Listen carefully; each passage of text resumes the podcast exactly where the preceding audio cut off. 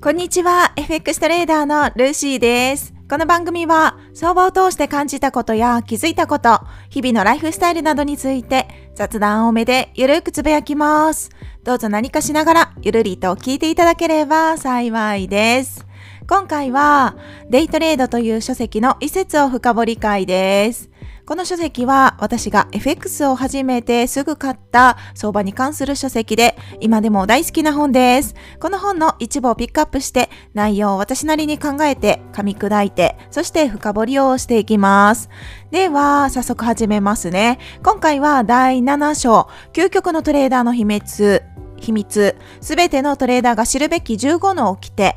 今回は第9の秘密東部標準時の11時25分から14時15分は最悪の時間帯。このタイトルの中の一部をピックアップして深掘り、そして考えていきたいと思いますね。では読みます。多くのトレーダーは1日の間に勝つ確率が急激に低下する特定の時間があることを知らない。これらの時間帯にはかなり長時間にわたるものもある。そのような時間帯の一つに東部標準時の11時25分から14時15分がある。我々はこの3時間を白昼の無風地帯と呼ぶ。この時間帯には株価が顕著に方向感を失う傾向がある。トレーダーが往復ビンタに、往復ビンタを浴びる時間帯なのである。はい。ということです。以上が今回ピックアップしたところなんですね。このデイトレードという書籍は株式投資のデイトレードについてなので FX に通じる話とそうでない話いろいろあるんですが今回の話はですね細かく何時から何時は最悪の時間帯って書かれてたんですけどこの時間がね、ぴったり FX に当てはまるかっていうとそうではないかと思うんですね。だけど、今回のこの内容、第9の秘密の中の最悪の時間帯っていうところを考えてみると FX においてもやはり時間帯によって値動きの傾向っていうのは違うかなって思うんですね。これは皆さんももうすでに FX されてる方であればご存知かと思いますけどその通貨によって動きやすい時間帯そうでない時間帯っていうのがあるかと思います。例えば私が好きで好んで取引をしているポンド円という通貨、イギリスのポンド、そして日本円の、日本の円ですよね。ってなると動きやすいのは欧州が始まる時間帯、だいたい16時前後ぐらいからニューヨークも結構動くかなと思ったりします。東京時間も動かないわけではもちろんないんですけれども、比較的やはり欧州時間の方が取引量が多くなって動きやすい。そんなイメージがあるんですね。だからご自身がどの通貨、取引する通貨、それぞれあるじゃないですか。FX だったら本当にたくさんの通貨があると思うんですね。ドル円って有名な通貨だったり、ポンドポンドドルとかポンド王子とかいろいろありますよねだからそこの自分が取り扱ってる通貨に合わせて取引する時間帯を決めるっていうのもめちゃくちゃ大事かなと思ってるんですね。私がですね FX 始めた時、まあ、今も別で仕事もしてるんですけど当時今とは違う会社にお勤めをしてて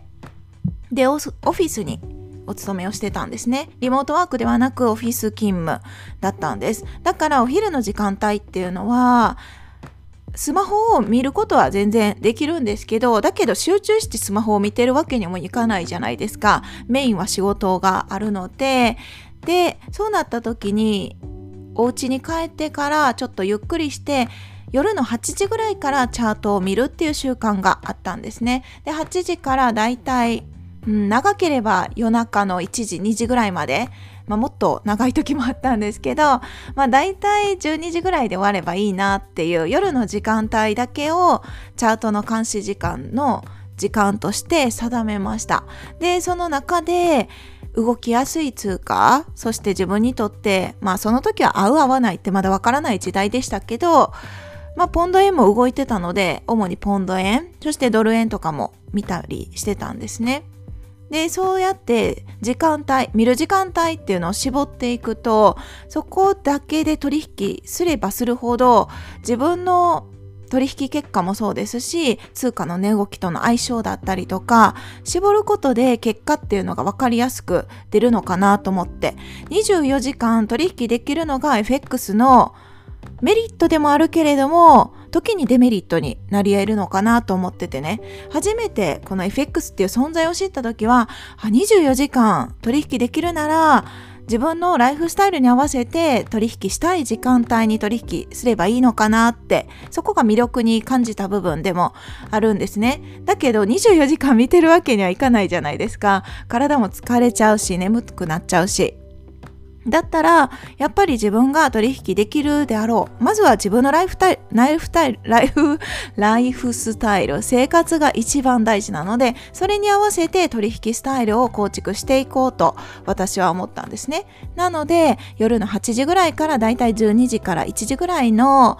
間で取引ができたらいいなと。それでも、まあ、今でこそチャートの形相場のサインが出てから取引するっていうことにルールを設けてしてますけど当時はですねもちろんポジポジ病 かの有名な病気ですね。とにかくエントリーしたいっていう気持ちが先走知っててトレードルールとかもほとんどない状態でポチポチほぼ毎日エントリーと決済を繰り返してました。その中でもやっぱりトレード記録を見れば勝ちやすい時間帯そして曜日別で見てみるといろいろね出てくるんですよ。例えば月末月初はちょっと負けにあ勝ちにくいとかね。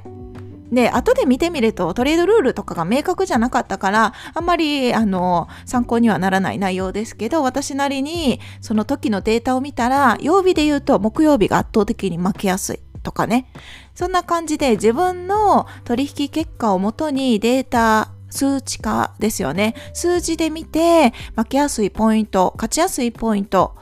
で、あとはチャートの形を参考にしながら、で、自分が勝ちやすいであろうポイントをできるだけ伸ばしていけるように、そこだけで取引できるようにするには、どうしたらいいんだろうって自分なりに考えて、じゃあチャートの形を優先的に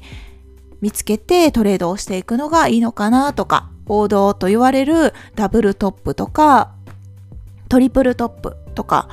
全トレーダー、全世界のトレーダーが同じ認識で捉えている有名なパターンっていうのがあるじゃないですか、チャートのパターン。そういうパターンが出れば、やっぱり全トレーダーが注目するならば、そこを狙っていくのが、簡単。うん。まあ、簡単っていう言葉が提起してるかわからないけど、まあ、初心者の私でも再現できるのかなって思って、そこに特化するようにしていったんですね。そう。そんな感じで、やっぱり時間っていうのを、注目するっていうのは大切かなと思ったりします。まあ、ざっくりそれぐらいしか私は注目してなくって、もっと細かく時間軸を気にしてる方はいらっしゃると思うんですね横。横の時間軸っていうんですかね。うん。だけど、まずはじめには、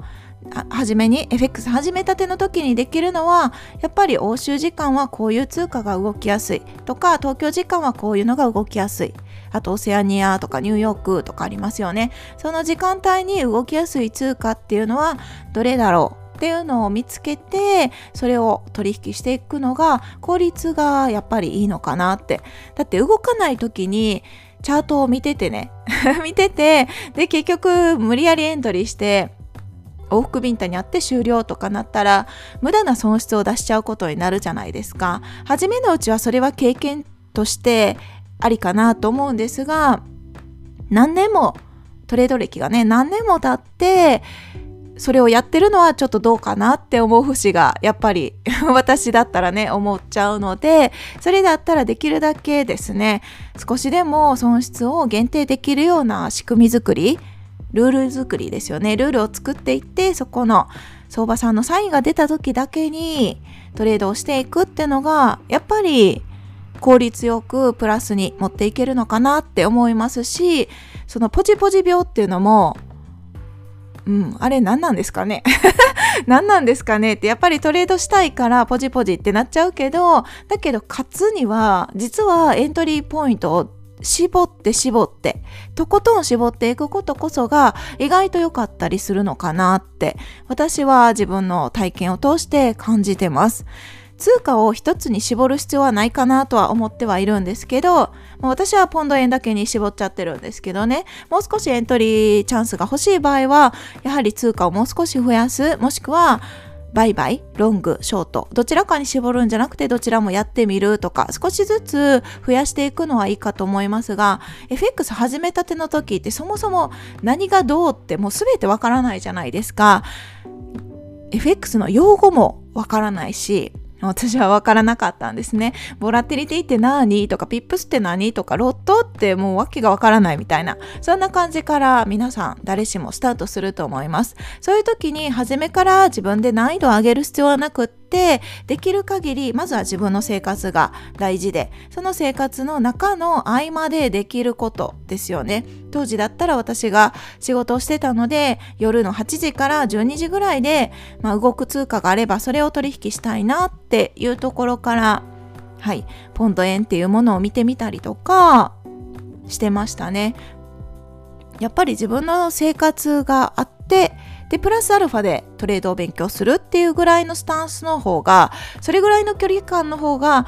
うん、いいのかなって。まあもちろんね、がっつりもう一気にトレードに集中してやるぞっていう方もいらっしゃるから、それはそれぞれの性格に合わせて取り組むのがいいかと思いますが、私はじめもうがっつりやりたいと思ってやったけど、だけど結局体調崩しちゃって、うん、本末転倒になっちゃったんですよね。だったら自分の負担のない程度で FX と距離を保ちながら取り組むのが私にとっては良かったなって思いました。はい。ということで話が ちょっとずれちゃいましたけどやはり通貨によって動きやすい時間帯動きにくい時間帯っていうのがあります。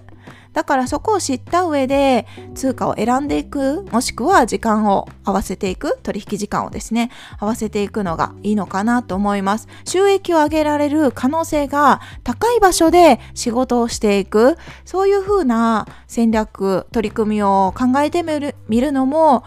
トレーダーの仕事の一つかなって思ったりしております。はい。ということで今回は第9の秘密東部標準時の11時25分から14時15分は最悪の時間帯。このタイトルの中の一部をピックアップして読み上げました。では今日はこの辺で終わりますね。最後まで聞いていただきありがとうございます。今日も皆さんにとって素敵な一日となりますように。それでは次回の配信でお会いしましょう。